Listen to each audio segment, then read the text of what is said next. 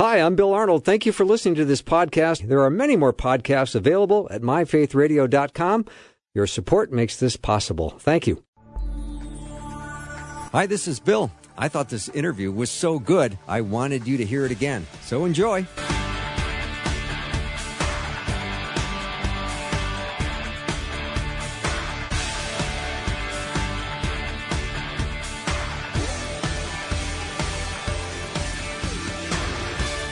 And a warm welcome to the afternoon show. I'm Bill Arnold, and I'm very uh, much looking forward to this hour. My guest needs very little introduction.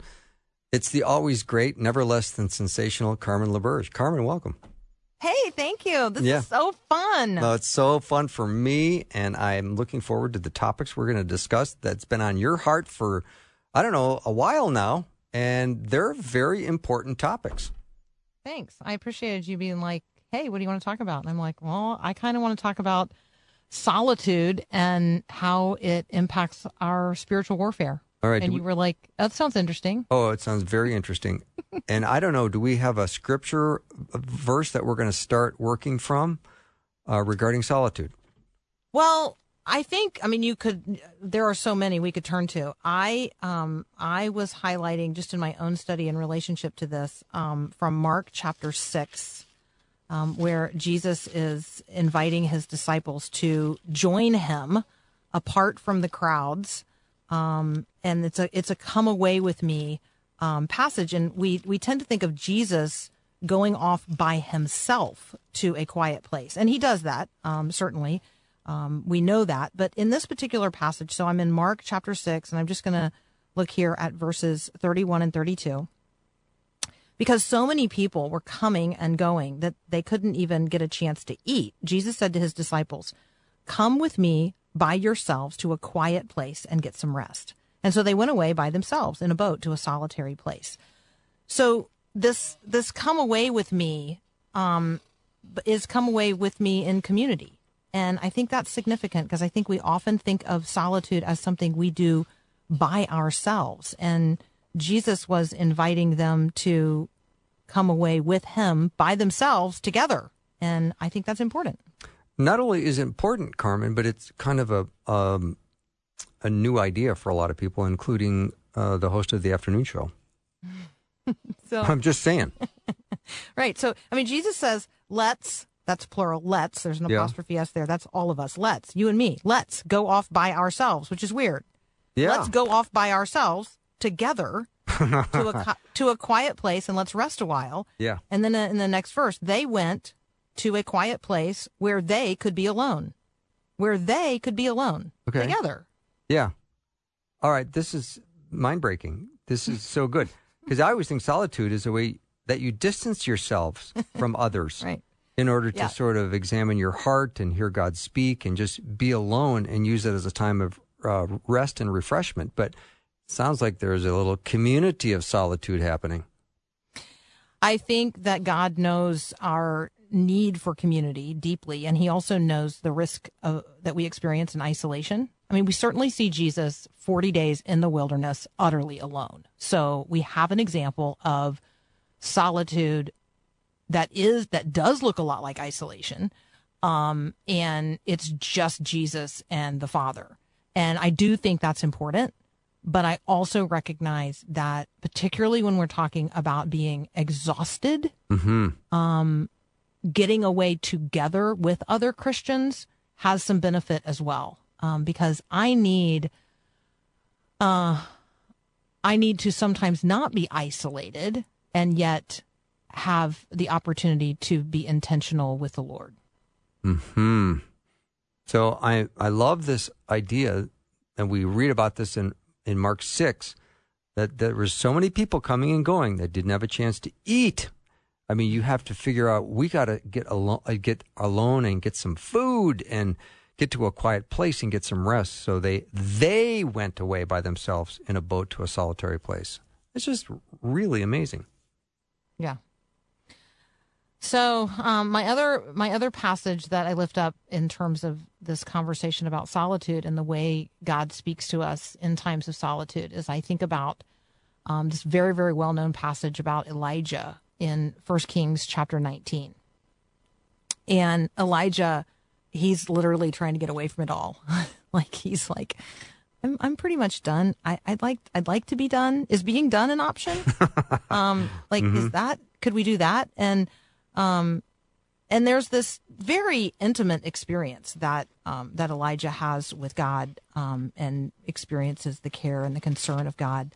Um, and then um, we have this incredible exchange where, you know, there's this, I mean, maybe an expectation that you would hear God in the whirlwind, but he doesn't. Mm-hmm. Maybe that you would hear him or experience him in, in sort of the dramatic movement of things, but that's not where it happens.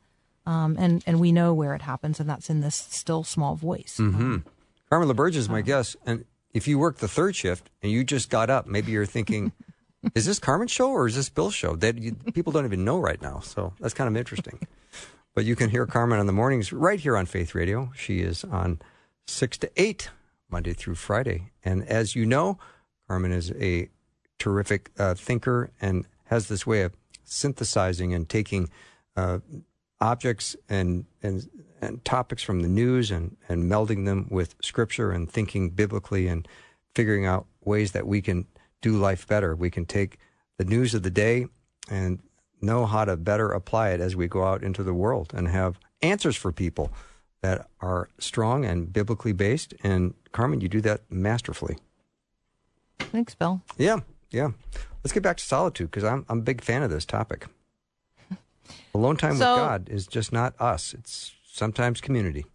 Yeah, sometimes community. And, um, and then I'm just recognizing more and more that, that God has a point in it. Like, um, I might think that I'm escaping everything by getting off with God, and and certainly, you know, I think that's what Elijah had in mind. Let me let me let me get away from this crazy lady Jezebel, and mm-hmm. um, I mean, he literally like ran for his life. I mean, I've had enough. Take my life. I just I'm done. Like let let me just lay down under the tree and fall asleep. Like can I can I just please be done?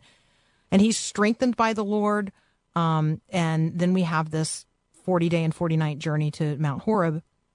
And that's where, you know, he's in this cave and he spends the night. I mean, this is isolation kind of solitude. Um, but the Lord comes to him. And first he's like, what are you doing? And, you know, then Elijah tries to explain himself. And then the Lord says, go out and stand on the mountain in the presence of the Lord, for the Lord is about to pass by. Um, and we know the story. The Lord is not in the wind. The Lord is not in the earthquake. The Lord is not in the fire. But after that, there's this gentle whisper. And that's when Elijah heard it. And I think sometimes, Bill, you know, we've been through the we've been through the whirlwind, we've been through the earthquake, we've been through the fire, and we've we haven't experienced um, the the tangible presence of God. But he does allow us to hear him if we wait long enough and we listen well enough and we get far enough away from the noise of the rest of life. Um, and he reveals himself. And there's nothing better than God's presence. And as we see in the life of Elijah, it's enough. It's mm. enough. So true. I, I love that comment, uh, Carmen. And I appreciate you reminding us that sometimes we just have to continue to be patient and persevere, because God will answer our prayers. Yeah, I think delay is one of the tactics that the enemy uses. Um, we think God is being, God has waited too long. Mm-hmm.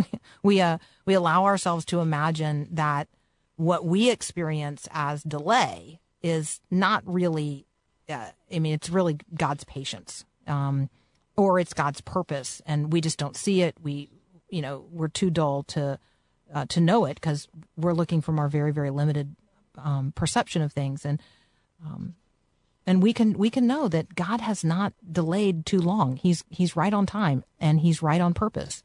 Um, but that does mean that sometimes we have to experience disappointment and, um, and even dismay as we wait. And I think that's hard. Um, and that's where the spiritual warfare conversation really kicks in. Yeah. So if you just woke up and are having breakfast, you're listening to the uh, Carmen LaBerge Show. And if you're driving home from work, you're listening to the Afternoons with Bill. So that's the deal. We're talking about solitude today. And Carmen, let's just get started on this topic of, on, of solitude, how it impacts our spiritual warfare. Well, first, if you um, if you didn't know that you're engaged in a battle, um, hey, welcome. This is the Christian life lived uh, in the reality of the world today, um, and it's it's not all tea parties. Um, and there's a real enemy. Um, we see him engage with Jesus in the wilderness. That's a really good um, place that you can look in the scriptures if you are tempted to imagine that the devil doesn't exist. Then you know who was Jesus talking to, um, and what was he doing? Um, on that mountain. Um, and so there are some tactics that the enemy employs, and um, we're supposed to be contending for the faith. That's the language of the New Testament in terms of what we're doing and engaging in spiritual warfare. And mm-hmm. um, and so some tactics of the enemy, and I've you could you could really name this list with a lot of different letters. I like alliteration, and so I made a list, and they all start with D. All right, so, we're, we're going to talk about that after the break. I, I oh. want to start when we have a, a full amount of time to start going through your, your list of D words. Um, but before we do that, Carmen, I'm thinking of in Acts chapter twenty, and twenty-nine to thirty-one, it says, I know that after I leave, savage wolves will come in among you and will not spare the flock. Even from your own number, men will arise and distort the truth in order to draw away disciples after them. So be on guard. Remember that for three years I never stopped warning each of you night and day with tears. We yeah. need to know the truth, and we need to have time in uh, solitude, withdrawing from everything that's going on to get strengthened. Yeah, Peter affirms um, the reality of spiritual warfare. Um, Paul does as well. Yeah. James certainly does. We get it in uh, in the very, very short letter of Jude. Uh, yeah, if you're if this is something that you're not familiar with, um, this this actually is a reality of the spiritual life, and um, and so we have to be equipped for it. I love it. Carmen LaBerge, you're the best. We're going to take a break and come back. You know the drill. After ninety seconds, we'll be back in our conversation about solitude. We got a little treat coming up in the second half hour, too, that we got a very interesting topic you're not going to want to miss. We'll be right back.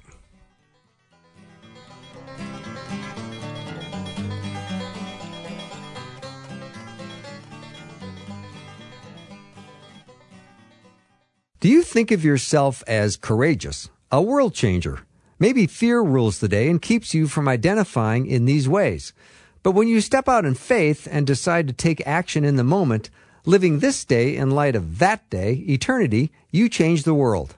The Afternoon Show is part of the listener-supported Faith Radio. This content is only available because of your support. The impact on lives, the reach around the world happens because you stand up to make a difference. Now's your time. Take the next step and be bold by joining the support team now.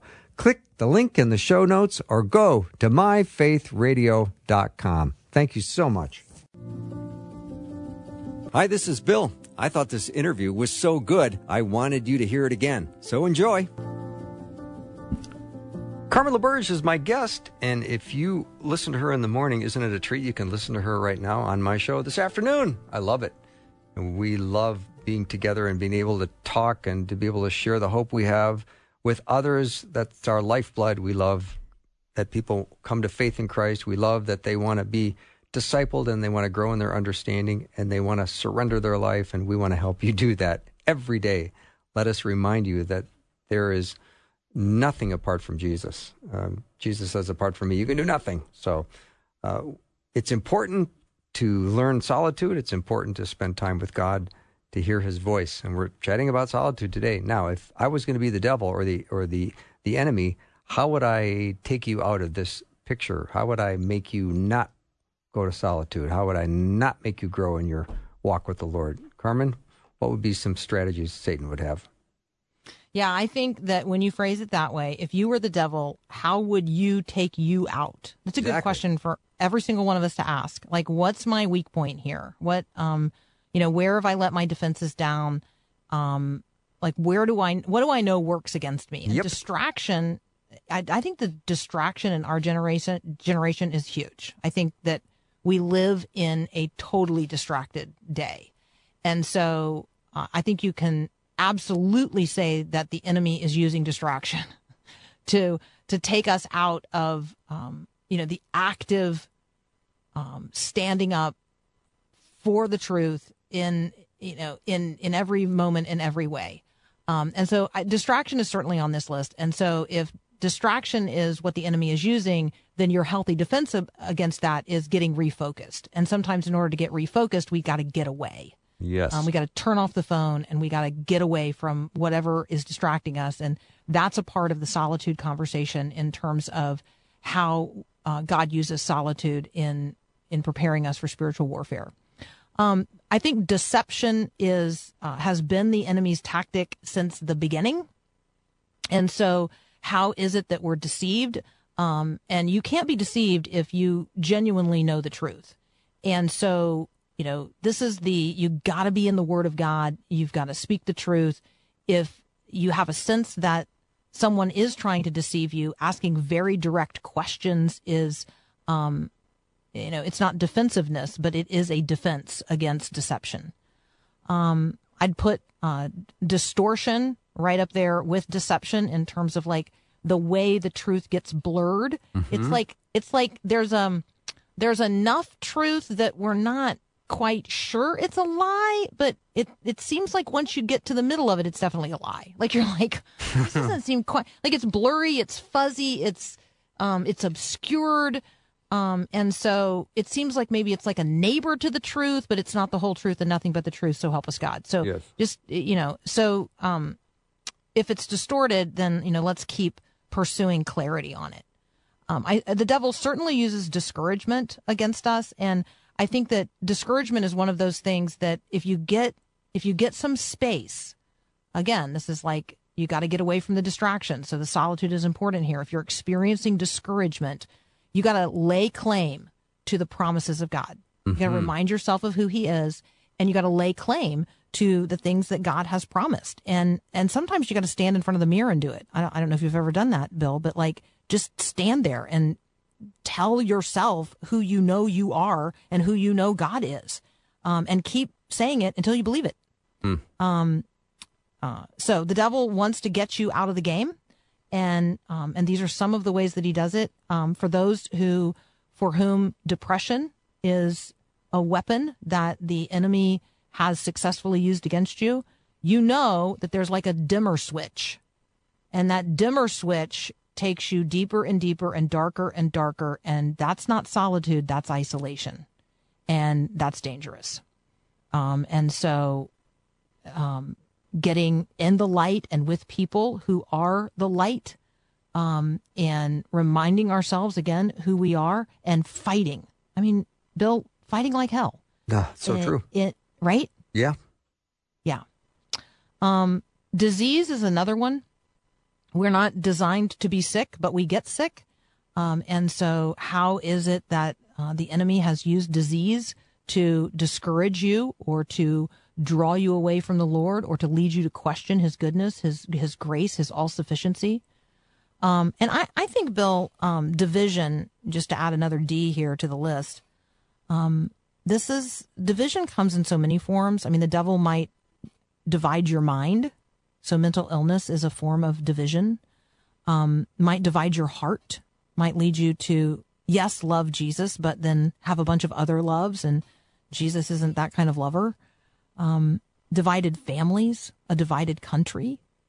I mean, all kinds of um, weapons of division that the enemy employs against us. And obviously we are called to be people who share a unity of spirit and bond of peace, and recognize the unified mind of Christ. I mean, the mind of Christ is never divided. His body is never divided. His heart is never divided, and His family is never divided. Um, and so, if the if the devil is using division in or through you, um, then this is one of those clarion calls to get uh, one-on-one with the Lord and seek to rediscover the unity of the Spirit and the bond of peace, and then begin to walk in it. And that's going to require reconciliation in relationships. But you know what? That's the way of Jesus. So good, Carmen. All right, let's talk more a little bit about delay. Yeah, so delay has um, kind of two sides here. So I think that there are times that we accuse God for delaying what we perceive to be, you know, God's too late. He didn't show up on time. Mm-hmm. And and if you're tempted in that direction, just think about Mary and Martha and how much they must have imagined that Jesus had delayed too long in coming um, to care for their concern related to their brother Lazarus. Like, Jesus was informed of his condition before he died. I know. But Jesus, in our view, delayed. I know. But in his view, he didn't delay, because he intended to demonstrate his power over death by raising Lazarus from the dead, which meant Lazarus had to be what? It's not a trick question. He had to be dead. So, yeah. So in order for Jesus to be revealed as the resurrection and the life, um, Lazarus had to die. And so what certainly looked to his sisters and to everybody else like delay was, in fact, God working out his purposes in perfect timing in a way that we could never imagine or reconcile with our day-to-day reality. Mm-hmm. Um, but aren't you so glad that we have that testimony? Yeah, so glad. Now, uh, if you just stepped in your car, Carmen, my guest, you know her from Mornings with Carmen, we're talking about tactics of the enemy and the way that the enemy will try to take you out. And she came up with a great list that all start with the letter D. And she just kind of walked through them, but I'm going to give you the list kind of in a, a short order here. Deception, distortion, discouragement, diminishing God's goodness or greatness, distraction, and darkness. And that was the, Carmen, you talked about the dimmer switch, that if you have a, a, a, a tendency to get uh, depressed or feel morose, and God, you know, feels like he's just not with you, or you feel distant, the enemy can just step in and say, yeah, you are just getting darker and dimmer, and that's the direction he'll take you. Um, that's a that's a concern, because I, I hear a lot of people talk about that uh, fear and that um, anxiety and depression. Hear it a lot. Yeah, it's real. Yeah, it's real. I mean, I, I've I've uh, walked through that Um, journey myself. And um, so, yeah, it, it it's real. And um, and spiritual weapons are necessary, and spiritual community is necessary, and good mental health help is necessary. And so we don't want to be afraid of any of that, and we want to um, we want to invite all of that. I have one more thing to say about delay, Bill. Would yeah. that be okay? Oh, please. So um, the the enemy uses the tactic of uh, making us think that God has delayed. But there's this other tactic which lead, it's the temptation to delay. When we know that God has commanded something, called us to something, directed something, God has said something, and we delay our obedience, that is another tactic of the enemy. And so let me encourage, you know, just immediate obedience when you know that God has called or directed you to do something. Do not delay. Mm-hmm. Carmen, I know you probably have the text line open. You can look at it without me having to read it, but what about putting on the full armor of God from Ephesians oh, six? Oh, yeah.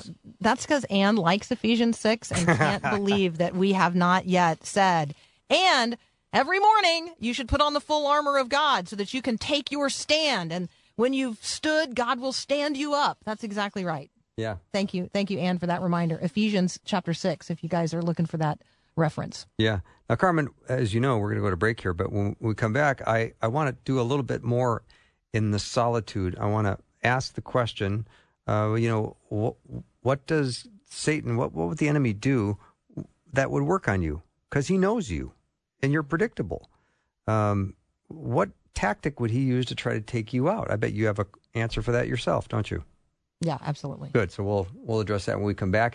If you have any questions or comments, you can certainly text them over. The text line's open just for you, eight seven seven, nine three three, two four eight four. Carmen LaBerge is my guest. We'll be right back.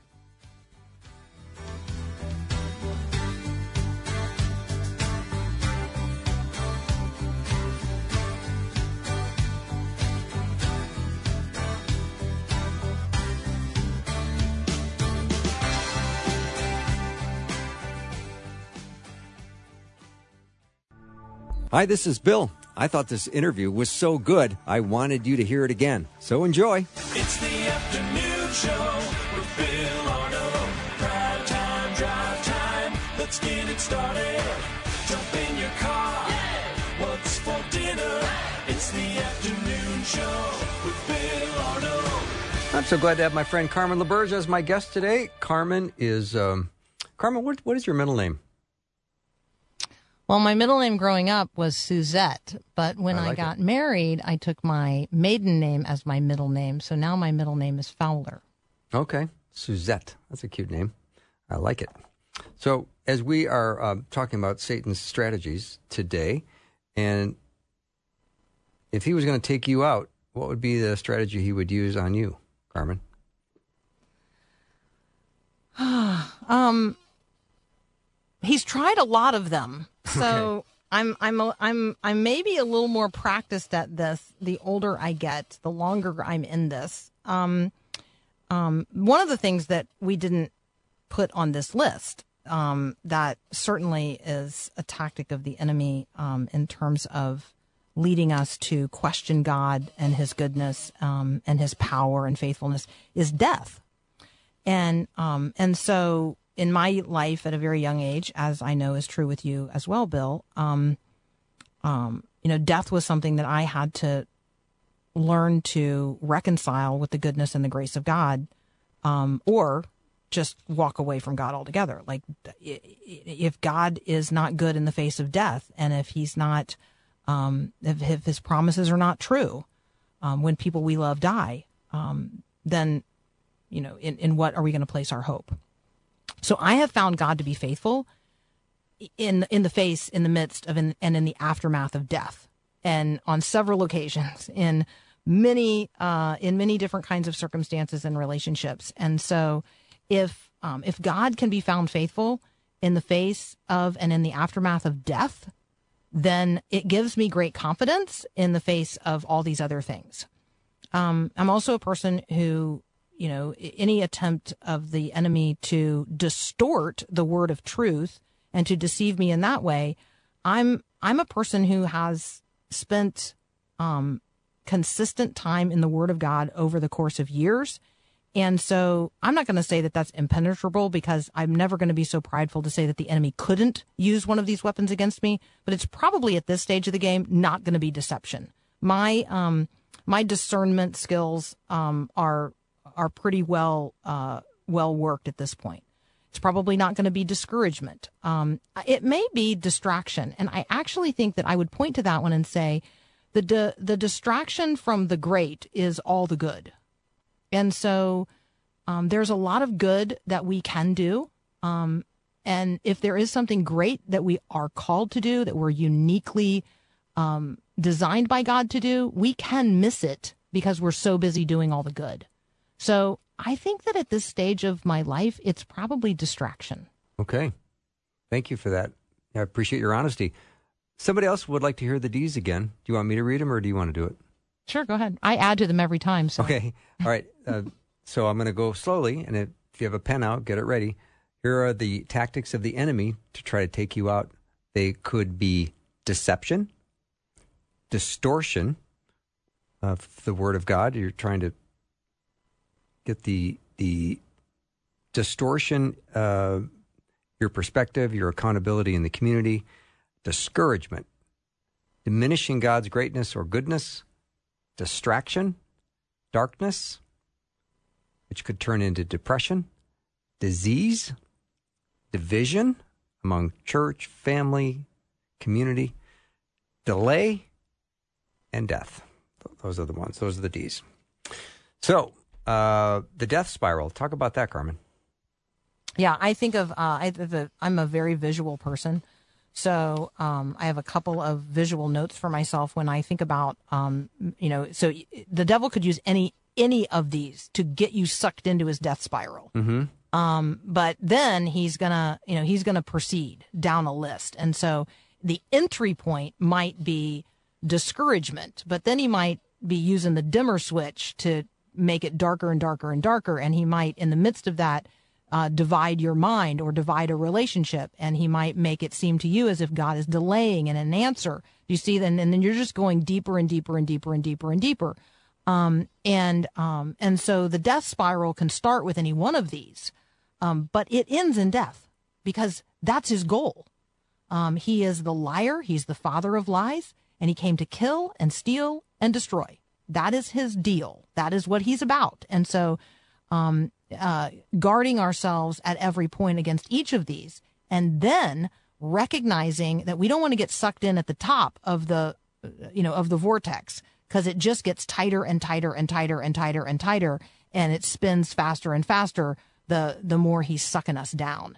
Um, and so that's the, the death spiral um, image that, that I use. And when I'm gearing up for spiritual warfare, I recognize that that's the way he operates. Mm-hmm. Um, Carmen, C S. Lewis said something pretty profound, like the many times he says profound things, but talk about neutral ground. There is none, is there? Yeah. When, when I hear people say, you know, I don't really know what you're talking about. I don't, I don't ever experience spiritual warfare. I don't experience any of these things. My life is all, you know, lollipops and, and roses. I don't know, you know, what's wrong with you. And I, that's when I know, like, they're not, they're not engaged. They're not a threat to the enemy at all. They actually think that, you know, there's neutral ground. So C S. Lewis puts it this way. There is no neutral ground. Every square inch, every minute is claimed by God and counterclaimed by the enemy. So good. So, yeah. So in a given moment, in a, in a given space, um, if you're not actively contending for the faith, uh, then you're not working against the enemy who's counter, who's laying a counterclaim to it. Mm-hmm.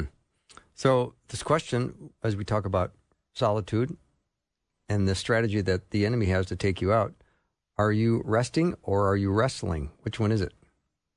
Yeah. So that's, um, that's a question that I ask myself, um, because I do think there's a temptation for me when I get alone to, you know, take naps and just enjoy, like, right? I'm like so grateful for some rest. And then I recognize that God has me, God has me alone with him for a purpose. And yes, he wants me to rest. I, I absolutely recognize the importance of that. Um, but once we've rested for a little while, then we need to wrestle. Like, we need to be um, strengthening um, those muscles and familiarizing ourselves with the way that the armor is intended to be used, and, and on and on and on. We need to be deepening our understanding of the word and our commitment to it. We need to be um, uh, cooperating moment by moment with the Holy Spirit, actively working within us. Like, all of those sanctification things need to be actively happening. And that is a, that is sometimes a wrestling, because there are things about myself that I don't, I don't want to let go of. Um, but God knows I need to be, I need to be free of, in order that I can fight like he needs me to fight in the, in the battle he knows is coming. Mm-hmm. Carmen, what about spider webs in the woods? What does that mean? All right. Okay. So it's, it's like you're reading my notes, Bill. I'm not reading so, your notes. Um, I glanced, so, I glanced your notes and, and I remember something about, I remembered something about spider, spider webs. webs. Okay. So uh, have you ever been the first person on a, on a trail through the woods? No. Okay. So let me just tell I'm you a what city the experience. Boy. I know. So for those of us that take walks in the woods, um, and we and we like to be the first person down a trail in the morning, um, you know, it's just it's fun. It's kind of fun to be out there, and um, and it, but if you if you're doing that, you have to take a stick, because the spiders have been there all night doing their thing, and they love to spin webs across the middle of the trail. I don't know why, but this is apparently what spiders like to do. And so if you don't have a stick and you're not kind of swinging it out in front of you the whole time, you will walk into a spider web. And that is just gross. It's just a terrible experience. So, um, so, you know, you're swinging your, you're swinging your stick out in front of you, and you're swinging your stick out in front of you. And then eventually you get tired of swinging the stick out in front of you and you put it down. And then what happens? Spider web in your face. Yeah, that's exactly right. So mm-hmm. you can't ever put down your stick. Yeah. And it's just a reminder that the, um, uh, the enemy is always weaving webs of deception and, and seeking, uh, you know, a way to, to trap us. He's prowling around all the time, right? Like a lion, looking for someone to devour, looking for a way in. So in this case, I, you know, I image him as a spider, and and the web being that in which he seeks to entrap me. Um, and so I can't, you can't ever put down your stick. Yeah. It's tempting, but you can't ever do it. Oh, such a good illustration, Carmen. Now, I know recently you had some conversations about matters like life, death, heaven, hell. I would love for you to talk to us about those. Sure. So um, I'm sure that, you know, when I when I start sharing this, people are going to say, "Gosh, it must be really fun to be Carmen's friend." she's she's always she does she ever talk about like yeah, yes. Sometimes I just talk about rhubarb pie, but uh-huh. um, so I I have been in some like conversations lately, a number of them, and the subject is literally life and death, heaven and hell. Uh, and so um, I was thinking about a conversation that I just very recently had about a friend whose name is Karen, and she's talking with her granddaughter, and her granddaughter just straight up asked the question, you know, um, will God send me to hell if I'm gay? And of course, at that moment of revelation, uh, there's a lot going on. And as a grandma, there's lots of ways that you might respond to this shocking revelation. Um, but the, the questions come in pretty rapid succession. Like, if God is love and God is good, then why would he send anyone to hell? Um, is hell even real? If so, what's it like? And so suddenly Karen is confronted not only with obviously the conversation that she needs to have with her granddaughter about identity and sexuality and, and all of those things that are brewing in the culture, but very real questions about God and his goodness and heaven and hell and salvation. And, um, and so I, you know, I tuck that away in the, in, in the sort of file as a file card of like, I, I gotta, I gotta have conversations that help her unpack that. And on the heels of that, I got another friend whose you know, mother-in-law is eighty-eight, recently diagnosed with cancer. And instead of just gradually allowing her life to come to a natural end, she wants every medical and technical resource to be brought to bear to extend her life. And my friend's like, you know, like, why? I mean, why not at eighty-eight? Just, it's not an aggressive cancer. Just like, why not let it run its course and live as whatever time you have, just as best you can? And, um, but there's a clinging, a desperate clinging to life that's really um, troubling. And that reminded me of a conversation that I had with an I C U physician from New York who was really trying to understand. She was dealing with families that they said they were Christians, and yet um, they are requiring her as a physician to, um, they demanded that she do things to resuscitate these hollow, frail, aged bodies, shock them and pound them back to life because there was no um, D N R order in place. And she was trying to understand, why are these Christians so unwilling to allow their dad to to pass, even though it's clearly time? Like, what what is going on? Why are they clinging um, to this flesh with such, such desperation? And Bill, I think that's a, a critical conversation for us to have today. Oh boy, I mean, do I, I agree, Carmen. Yeah. And then there's the flip side of the conversation, which is the one we tend to have more often from a Christian worldview. And that's the conversation about the whole death with dignity movement, you know, or, you know, mercy killing, or we've, you know, we've started to call it, you know, a euthanasia movement. But here's the challenge. I mean, I, I got a friend who's, you know, she's celebrating in, in, in a particular small group, you know, just how thankful they are that God so graciously took her mom.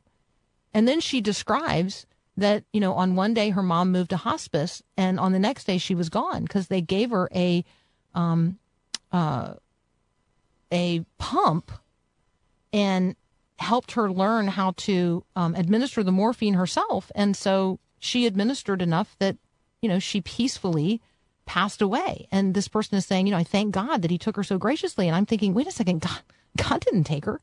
You, you took her to a place where she was given the resources that she needed to end her own life. And and so I just think that as Christians, we, we got to have these very complicated conversations. We have to have them honestly and, and in sobriety um, about the sanctity and the gift of life.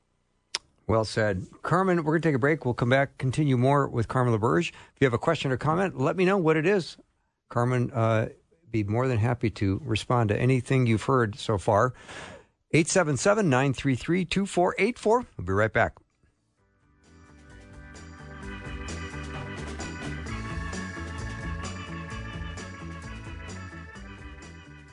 Do you think of yourself as courageous, a world changer?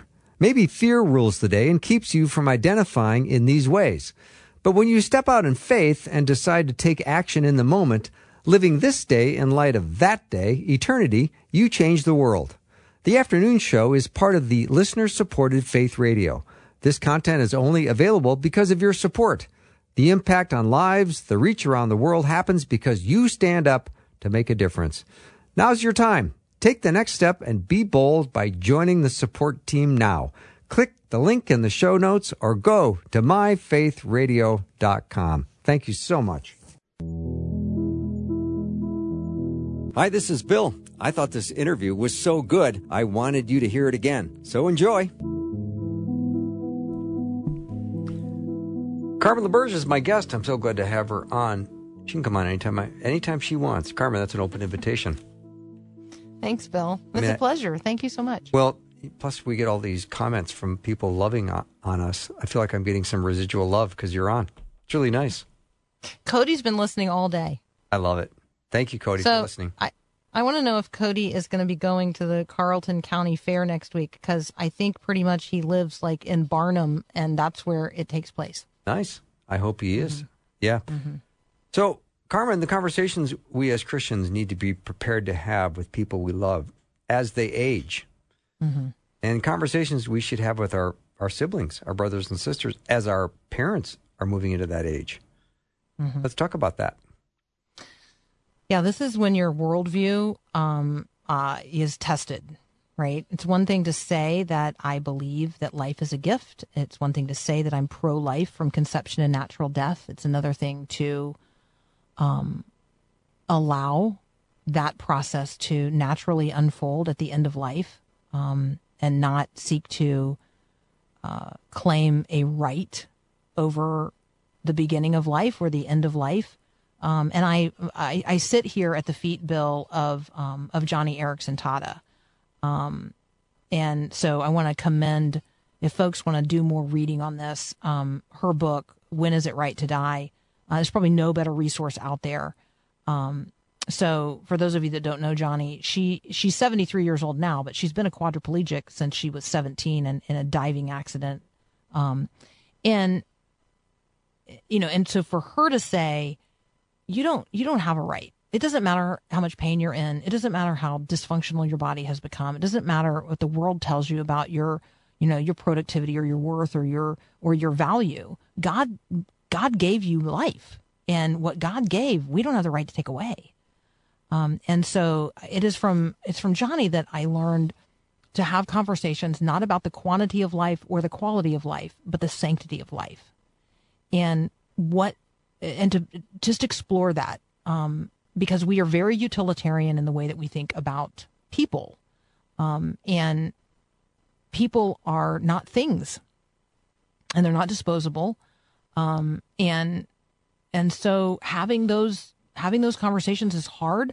Having the conversation about pain is a difficult one. Um, having the conversation about the loss of capacity is a difficult conversation to have. Who is going to do what for our parents as they age? Um, who is going to step in and take responsibility for um, for the things that they can no longer be responsible for? Who is going to do for them um, in in similar fashion to what they did for us when we were babies? Mm-hmm. And and that's hard. It's a hard. They're hard conversations to have, but we have to have them, and we have to have them with dignity. Yeah, good point. My grandma said to me at one point that she goes to church to go worship the God who will one day take her out of this life into his eternal kingdom. I go, oh, that's a pretty profound thought. Yeah, amen. And a friend of mine just lost his mom, and they were praying that God would take her because she, her body was, you know, your your body knows how to die. So, mm-hmm. you know, at a certain point they were praying that God would graciously take her. And so the idea that we are turning our lives and our will over to the care of God throughout all stages of life is that next step of obedience. Yeah, and it's our real home. I mean, th- this is th- we're you know we're sojourners here. We're pilgrims. We're mm-hmm. aliens. Like, we have a real home, and it's not here. Um, and if we genuinely believe that, and that you know Jesus has opened the way for us to go all the way home to the Father's house, and that he has gone before us and he's prepared the way and he's preparing a place that where he is, um, we, we can be also. Um, I mean, if we really believe what Jesus has promised, um, that he's going to take us to himself, you know, I, that that's the test of it, I suppose. That's the mm-hmm. test of what we really believe. Um, because I know I, I, I get it when Paul says to live as Christ and to die is more Christ. That's right. What you gain. Yeah. I mean, not, you know, so, um, but I think that the fact that people don't genuinely believe that is evidenced by the clinging, grasping um, to the things of this world, including the flesh, the tent. Yeah. So, Carmen, is we, we have conversations with siblings about our worldview and, and what matters and what we think about life and death and about material possessions. Those are not easy conversations. No, they're not. Um, they are made easier if you totally know that it just, it, it all goes back in the box. Mm-hmm. um, and so um, it's not about ownership. I, this is my, this is my view. And so, I, you know, take this for, for, um, I, I'm just a steward anyway. It's all God's. Uh, and so for me, it's about use. It's not about ownership. So if somebody else wants to have their name on the deed, as long as I still get to use it, whatever it is, like I'm good with that. Like, right. So I'm, I don't need, like, I, don't, I just, the, the ownership thing is way less important to me than use. I don't really want to own a boat, but I like to have friends that own a boat, or I don't really want to own a horse, but I sure do like to have friends that have a horse, or a cabin in the woods, or whatever, an airplane. If you have one of those, I'd like to be your friend. Like, mm-hmm. right. So, um, I don't really want to own any of those things. And so I do think that our obsession with our name being on something and being the owner of it, um, it, that also betrays something about ourselves that's not super biblical. I agree. So when you talk about material possessions, about nice to have friends that have stuff that you can, you know, enjoy stuff with, you don't need your name on deeds or or uh, anything else. You sound like a very content person. Oh, I'm very content, and I'm super blessed. I mean, my husband often says, "You're God's favorite." It's so, and I'm like, "Well, everybody's God's favorite." Like, that's like everybody is God's favorite, and you should you should know that about yourself. Like God the Father, He does not have a child more favorite than you. Like you are His favorite child, and you should live like that. He he's a good dad, and he wants to give blessings to his children, and mm-hmm. he wants to give the best blessings to his favorite children. And guess what? That's you. Like Bill, you're his favorite child. I love that. And and so um yeah, I uh, he's he's a good good father, and he can't wait for us to come home. He loves the sound of our voice. Um he's got gifts for us that are beyond our imagining. Um and yeah, and you're literally an heir of the kingdom of heaven. Mm-hmm. And so I don't, I don't know why clinging to the things of this world would matter to us when we, you know, our names are written in the book of life, and our names are co-heirs with Christ of the kingdom of heaven. Like that's a pretty good thing. We have it's a, the best thing. We have a seat at the table. Yeah. Amen. Little place card and everything. I know. Chair, chair with a name on it. I know. I know. So great. So Carmen, if we need to have conversations with aging parents still, and they're not really one to talk. How do we get to that place where yeah. we, we find some uh, space to have these conversations that don't seem to be happening? I, uh, I'm going in a couple of weeks with my eighty-five-year-old mom and ninety-year-old dad uh, to Canada for a week. And uh, I have some conversations planned. I have some questions planned. I have um, some... Um, recordings that I want to make. I want to hear some stories again and make sure I have them right. Um, and I want to be honest about why I'm doing that. Um, and I'm going to say things to my mom like, you've told me that you regret not having grandma's voice to be able to listen to. And I don't, I don't want to live with that kind of regret. So we're going to have you talk about her. So I'm going to let my mom talk about her mom. Um, and, and that will lead to conversations like my grandma's favorite hymn. Um, and what my grandma talked about before she died and what she's been in heaven doing. Like she was a person who knew she was going to heaven to rock baby angels. And she would, she would tell people that, like, you don't have to worry about me. Like I, I, I've got a rocker and I'm going to heaven to rock baby angels. And that's where you'll find me, in the nursery. Mm. And it's been such a comfort to people when they've lost a baby, um, uh, through a miscarriage or, you know, through infant death, mm-hmm. for me to be able to say, I, I know, I know the woman who's holding your baby right now. Oh, I know yes. her, and her name's Robina, and she's rocking your baby. Um, like I, I think, I mean, heaven is that real to me, and it's gonna have more people in it by the time I get there, but I'm coming too. And so if you get there before I do, like, you know, save me a seat. Mm-hmm. I mean, if you like me, otherwise, you know, fill up the seats around you because, you know, I'm coming. Yeah, no, I've got an open chair right for you, Carmen. So that'll be look forward to the joy that we'll all have in glory. That'll be amazing. Yeah. yeah. When we all get to heaven, what a day of rejoicing that oh, will be. That'll be the best. All right, Carmen, Amen. Thank you so much. That's so, a fast hour, man. Thank you. Yeah, it was really great having you. Carmen's been my guest. You know where to find her. Faith Radio Mornings with Carmen, six to eight Central Time. We're going to say goodnight now. Have a great night. Thank you for supporting Faith Radio. See you next week.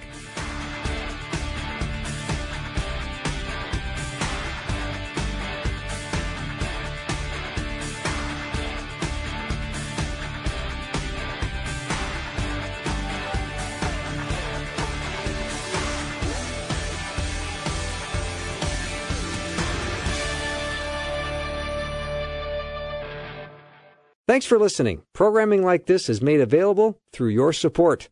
Information available at my faith radio dot com.